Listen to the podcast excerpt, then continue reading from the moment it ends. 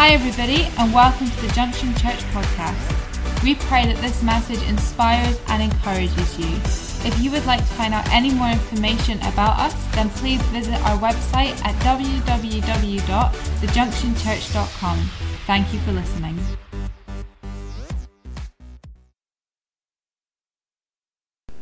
Fantastic. We're continuing and uh, more than this series. And I want to speak from the book of Corinthians. Corinthians is a book written by um, Paul, uh, the apostle, um, to the church in Corinth. Um, the uh, Corinthian church um, is perhaps um, a church that we would identify with more today um, than, than many other churches within the uh, New Testament because they because of the issues that they struggle with. And the, the book of Corinthians, Paul deals with all sorts of issues in people's lives, and he deals with um, problems with um, people's behavior and their lifestyles. And then he gets into a more deeper spiritual discussion. That when um, the sort of discussion about things like um, the gifts of the Holy Spirit. And uh, in, in Corinthians 12, he speaks about how the Holy Spirit works through our lives. And then, once he's kind of dealt with that, he really gets into the meat of things and gets on to Corinthians 13, which is the famous chapter on love. And in, in 1 Corinthians 13, if you've ever been to a wedding, you will normally get a verse read from 1 Corinthians 13. And it will say, it speaks about the, um, about the nature of love. And then at the end of 1 Corinthians 13, it comes to this. In 1 Corinthians 13, verse 13, it says this Three things will last forever faith, hope, and love. And the greatest of these is love.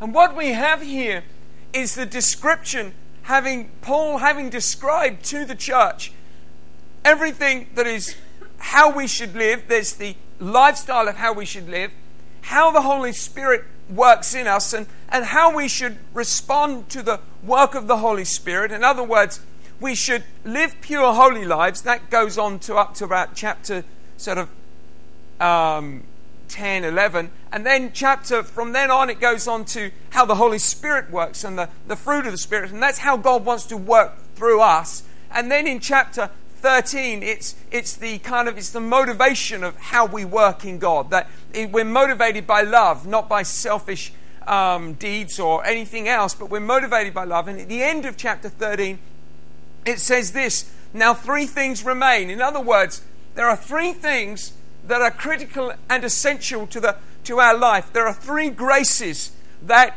that works in our life. You can say that faith, hope, and love is like a, is each of these are a grace. They're pillars by which we will base our life. It's you know they're um, an old milking stool. If you've ever seen the, uh, an old Western movie, they normally have a scene where um, somebody's having to milk a cow and they have to sit on a stool. And a, a traditional milking stool will only have three legs. And the reason for three is you can put it in any position and always be stable. You've got three legs, and it doesn't matter what's going. A four leg, there's always it's always uneven, and you've got to find um, a find a way of sort of putting it, um, putting it, getting it, getting it even. And um, how many restaurants you've been to, and you go in, and then and the tables, and there's nothing worse, is there? Uneven, uneven table. But the um, we have these three pillars, and the Bible says. Now, after everything else, there are three critical things that you've got to understand faith, hope, and love. And the issue with faith is faith is about is this amazing grace pillar in our life that that teaches us how to have a relationship with God. Faith is about how we connect to God. We often think that faith is about what I can believe for, but what you believe for is actually only a fruit of who you believe in. That's what faith is about. People think it's if I have faith for, no, no, I, I, need to have faith for a possession. You might want an iPad. You believe in God for an iPad. I've got an iPad. I'm believing God for a better iPad. it's a possession. It's one of those bizarre things that once you've got something, you just want something else. It's one of the discussions I was having my, with my neighbor last night, sitting around the bonfire after Boaz's birthday, everyone else had gone to bed, and we're sitting there discussing them. And he, and he, he listens to the messages, and he's going, um, he's going, more than this? Do we really need any more than this? Oh, you really don't need anything more than a bonfire late at night. I mean, uh, life is good when you've got a bonfire and a stick to poke it with. And, uh, and so, yeah, we just, um, we were sitting there and he's going, Do you really want, is there anything more than this? And, and, uh, and, so, and so we often want things, but, but things are not, it's not, faith isn't for things, faith is for God. Yeah. That we have faith in God, it's about, so faith is the pillar that connects us to God. And love is actually the pillar. Love is the principal pillar. And love is the great pillar because love is the pillar that connects us to God and to others. Love is about what we give, not what we get. Love is about is, is about what you're sowing and not what you are receiving. The Bible says that God is love. What does that mean? It means God is someone that gives away. That's what love is someone who gives, who gives, who gives, who gives. God never stops giving to us. When we are in need, He gives to us. When we need forgiveness, He gives it to us. When we need possession, He gives it to us. When we need comfort, He gives it to us. When we need protection, He gives it to us. God gives because God is love. That's the nature of God. God love is about giving, it's not about receiving. But then there's hope. And hope is often the forgotten pillar of our lives. And I want to speak tonight about hope because hope is what we need to understand hope is what keeps you healthy. Because hope is about the expectation of what is going to happen, is the expectation of your life in God. In other words, hope is about you. Faith is about God. Love is about others, and hope is about you. And the pillar of hope that we build is the pillar that will keep you sane. It's the pillar that will keep you healthy. It's the pillar that will give you this incredible sort of sense of expectancy. The pillar that will put the dream back in your heart. The pillar that will remove the disappointment. It is the pillar by which we are able to keep and uh, get strength working back in our heart again. And what happens is if we don't understand hope, then we don't understand how to work in faith or in love. Now, the other day I was walking the dog. I often start my stories with I was walking the dog. You might have noticed that. And um, I could just say I was walking. And, and, uh, but I, here I am, I'm walking, and um, there's the crossroads where um, Boaz gets the bus from. Uh, it comes at 8 o'clock to pick up the um, um, high school kids, but at 8:30 the primary school children are picked up from the same crossroads. And um, one of our neighbours who lives on a farm, sort of a few fields, actually, our nearest neighbour to our left, she lives a long way over that way. You can just see the roof of her house. And she has to drive her daughter um, to the crossroads near us um, so that the minibus that picks up the children um, for uh, primary school can come by and pick her up on the way through. And so I'm just walking back, and I, I had walked down with Boaz. He was picking up, so I just walked down with him with the dog, carried on walking, left him behind. By the time I'd gotten back, it was now half past eight. And at half past eight, here was this, uh, my neighbor sitting in her uh, car uh, with her daughter uh, sitting in the front seat next to her, waiting. And as, so, as I went past, she just unwound the window, all the pleasantries, hi, how you doing, etc. And I just sort of stopped. I just leaned in a bit, say hello. And as I did so, her daughter, who I've never spoken to, uh, I wouldn't recognize from Adam, she just and she's just sitting on the seat. And this is the first thing that she says to me: "It's my birthday in ten days." and I'm thinking, there's several thoughts are going through my head at that moment in time. The first thing is, if she tells a complete stranger it's her birthday in 10 days, how many people has she been telling? And at what point does she ta- start telling? And what, when does the countdown start towards her birthday? Because 10 days is quite a long time, especially when you're telling strangers.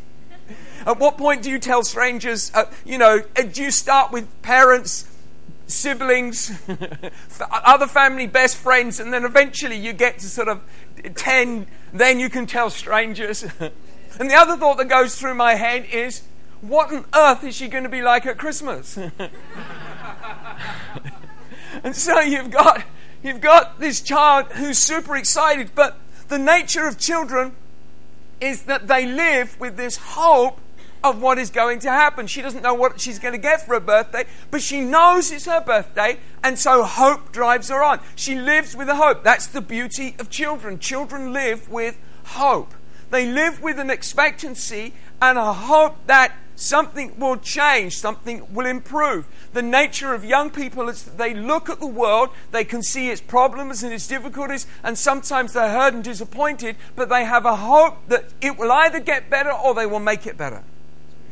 They live with a hope. That's, that's the beauty of what sits within a young person, within their heart. And so people, people live with dreams, and children particularly, they live with this hope because hope is what feeds the dream. And when you feed the dream, you feed, you, you discover there's strength on the inside of you that otherwise you did not know that you had. If you can feed yourself with hope, then you can feed yourself with enough energy to do something that otherwise you would not be able to do. And so, hope is a critical pillar that we have to have in our lives. One of the one of the natures of what happens is people get oh one of the conversations you get with uh, people as they get older is is oh terrible world uh, this is becoming and you have these who's ever had a discussion with somebody that how bad is the world state of the world today what a terrible world we live in if, if you've never had that discussion is because you haven't spoken to an old person. That's a terrible thing to say. none of the old people in our church talk like that. That's because we throw them out if they do. But the uh, and uh, the but what happens is that people get into this melancholy, this kind of depression. I remember when I was um, in my uh, mid twenties, um, I had I had my own business. I had a shop and I had um, um, workshops and and uh, I had an agent come through. It was uh, we used to make furniture. I had an agent come through to see me. He was an old fella. I'd known him for years, and um, uh, I'd known him since I was a teenager. And uh, he came through to see me and see if I wanted to sort of buy any stuff off him. And so we're standing there. It was a really quiet day, and we're just standing, looking out the shop window. We're just look at, looking at everything outside, and we're looking out. And while we're talking, and, we're just, and he's just going, "Oh yeah, it's terrible." Yeah, world, today, terrible. And I didn't kind of know how to respond. You know, I'm in my early 20s. This guy is probably knocking on the door of retirement. And, and I don't really know kind of had, so I just kind of felt, you know, go with the flow. Oh, yeah, terrible. ter- ter- terrible world. Yeah, I know, it's terrible.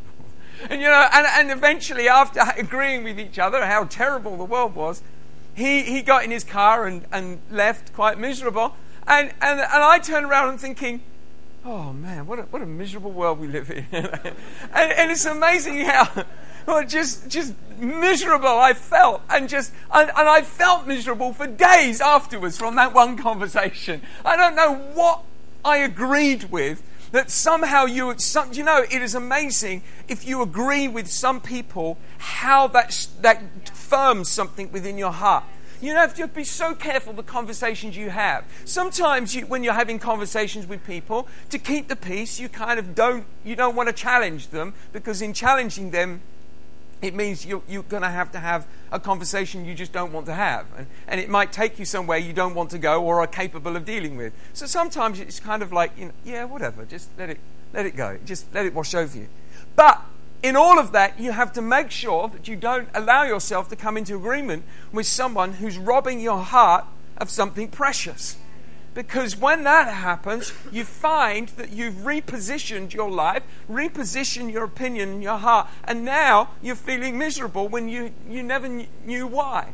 Actually, that was a, it was a, actually a turning point in my life because I remember speaking to my pastor afterwards, and it was at that moment I began to realize that God wanted me to be a man who spoke of the hope of love of Jesus Christ and understand and be affirmed in who I am in his kingdom. That God has something more for me than just this. That I don't have to live being influenced by the, the world and influenced by what people think and what people say. That I don't have to be robbed of what is precious in my heart. The Bible says, don't cast pearls before swine. You see, the, the, um, the fact is, within our heart, God has put something precious. And we have to protect the precious from the little piggies that run around our lives. And the little piggies are the, are the people that will speak negativity, speak unbelief, speak discouragement, speak things which are disparaging, speak things which undermine who you are and what you believe and what you have hope and what you have faith for. And they just diminish and undermine your heart. Those are the little piggies. You have to keep those things precious within your heart to protect them from the little. We can all be a little piggy at some point in our life because we can all say something which is a little discouraging, disparaging, uh, just something which removes the joy of which somebody else had. And so we have to consider those things as, as precious. But, but what often happens is that older people get melancholy because they stop dreaming, because they got so used to doing life and doing and the, the longer you do life, the more you get used to the idea that not everything is going to go your way. You discover that not everything will go your way. And some things will really go against you. And so in trying you're trying to just I mean, I've never met somebody anyone yet who just doesn't want to do life well. Everybody wants to do life well. But not everybody lives life well. And what happens is we, we sometimes we struggle with what is there before us. And we struggle with how to make sense of the circumstances. But what happens as, as we grow older is we stop dreaming. The Bible says in Acts chapter 2 that old men shall dream dreams and young men shall see visions. You know why it says that? Because old men stop dreaming and young men, they dream. They don't need dreams. What they need is vision. Vision gives you clarity of the future. The old men have visions. They have vision, but what they need is dreams. Dreams is what puts hope back into your heart. Vision gives you clarity of your circumstance and your situation. An old person has cl- clarity but lack of vision. A young person has, has dream but lack of clarity. And so the Bible says that when God comes upon you, you're going to have the old are going to dream dreams and the, the young and have visions. In other words, God's going to counterbalance the effects of the world, and so that we will be able to operate fully in His kingdom. In other words, the grace pillars that hold us together are going to make us strong. And tonight, what I want to just encourage you with is this that, that we have to understand that hope gets robbed out of our hearts. In Galatians 6, verse 9, it says this So let's not get tired of doing what is good just at the right time, we will reap a harvest of blessing if we don't give up. Let me say it like this Don't lose your hope while loving those who don't love you back. At just the right time, your faith will be rewarded with an overflow of blessing. Let me read the, the translation and then I'll read the, my interpretation of it again. So let's not get tired of doing what's good. At just the right time, we'll reap a harvest of blessing if we don't give up. Or don't lose your hope while loving those who don't love you back. At just the right time, your faith will be rewarded with an overflow of blessing. You see, what happens is that hope has to be covered and protected you have to protect the precious gift of hope within your heart if you're going to grow in God and pursue the things that are going to be built in you. It says in Hebrews chapter 11 and verse 1 Now, faith is the substance of things hoped for. This is a substance. This my iPad is a substance. This is something a substance, but hope Faith is the substance of something which was hoped for. Hope is something which is out there. You can't grab it, you can't feel it, you can't touch it, but it's something which connects you to an eternal God. It connects you to dreams, it connects you to a future, it connects you to a purpose, it connects you to a destiny. And without hope, you're disconnected from the eternal destiny that God has got for your life. And so, what we need is hope in our heart. If you can have hope, then you have that point of connection that keeps you connected to your destiny. The enemy wants to rob you of your hope. If he can rob you of your hope, he can rob you of your destiny. Amazing how, see, all he has to do is disconnect that hope in your heart. He doesn't have to ruin your plans. He doesn't even have to, I mean, he'll ruin your plans if he can. But he doesn't have to ruin your plans. All he has to do is ruin your heart. All he has to do is, is ruin your hope of what you hoped for. Has there ever been a moment in your life where you've really just been amazed at somebody who's just amazing and, and just thought they're amazing? And then I remember my pastor, I was in my teenage years, and I remember meeting this man, and and I thought he was amazing because he, he, he was kind to me. and he, he took me in and he, he would spend time with me. He would, I would go round his house on my day off and we'd talk about the Bible and talk about all sorts of things. And then he would give me the years of experience and all the adventures he'd had in God and all these just amazing things. And I would just sit there amazing and I would look at him and I would think, wow, how amazing and how amazing he is. And, and and I had him up there on some kind of pedestal, and it wasn't, it wasn't, it wasn't, it was just innocent pedestal kind of. I didn't like just bow down and worship him, you know. It was, it was just, I just thought he was amazing, this amazing man, and he was an amazing man, and he is still an amazing man, right? But he wasn't as amazing as my childish mind thought he was.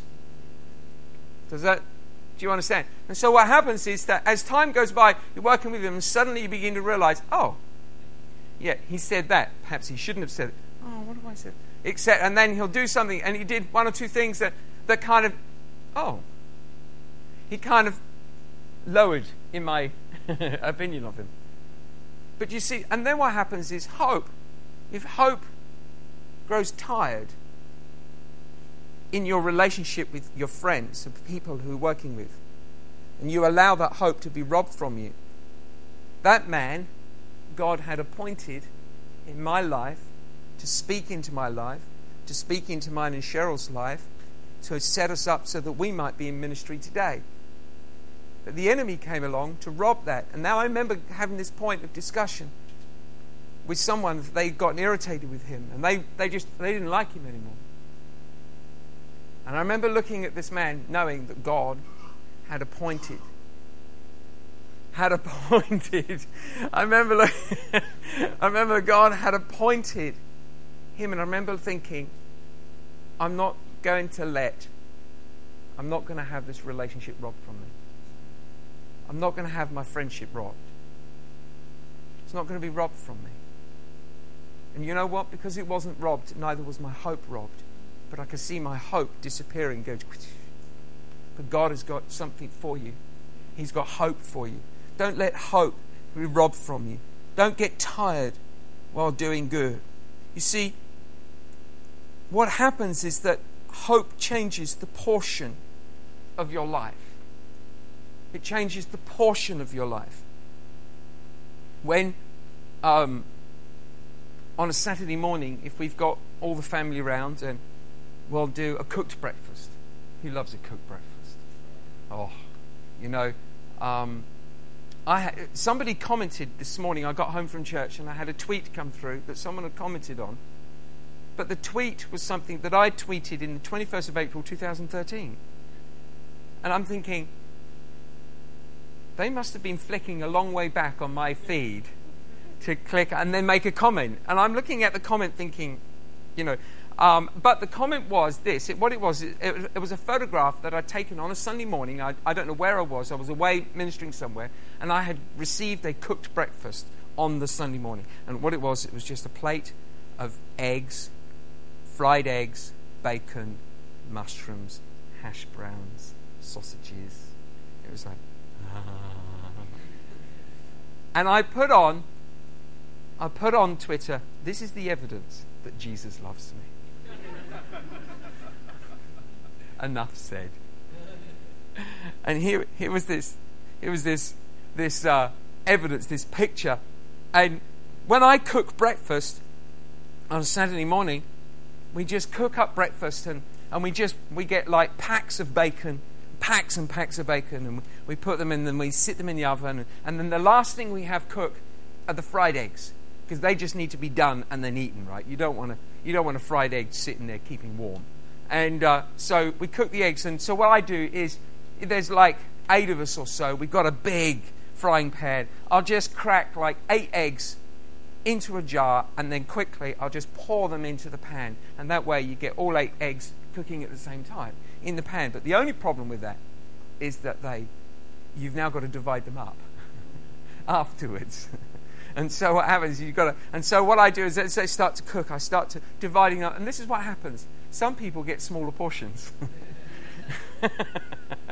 Generally, though, some people have to be the parents. You know how it is. It's like, oh yeah, I'll have whatever's left. I've got the busted one, you know.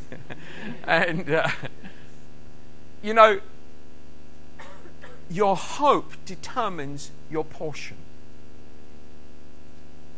One of the things that I've noticed in people's lives is that a person can live in a great portion, but as they as their hope diminishes, so their portion of life diminishes.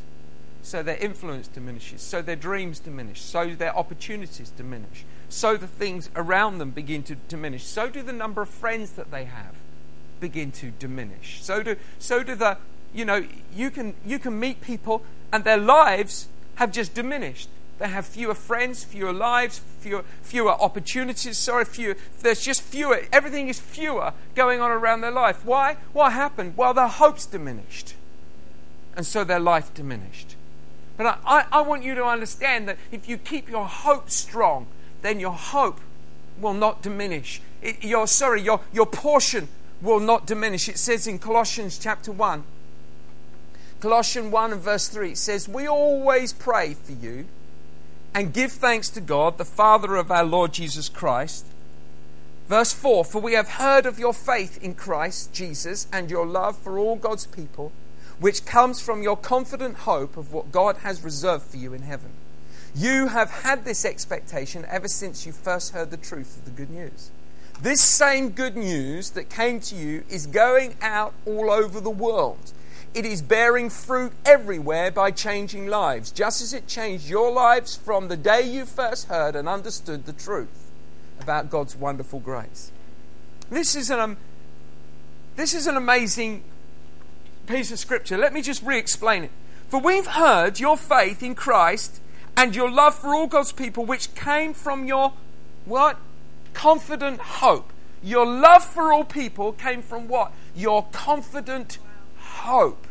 How do you love people who aren't lovable? How do you minister to people who don't always appreciate it? How do you do great works? Confident hope of what God has reserved for you in heaven. So there is a church there, and they've just got this confidence of what is for them, what awaits them, not now, in heaven. Something is awaiting them in their eternal promises, and they're so motivated by it, so motivated by the hope that they're not they don't lose hope. They just connect to that hope and connect to god and suddenly their world of influence their portion begins to change. In verse 6 it says this same good news that came to you is going out all over the world. It's bearing fruit everywhere by changing lives.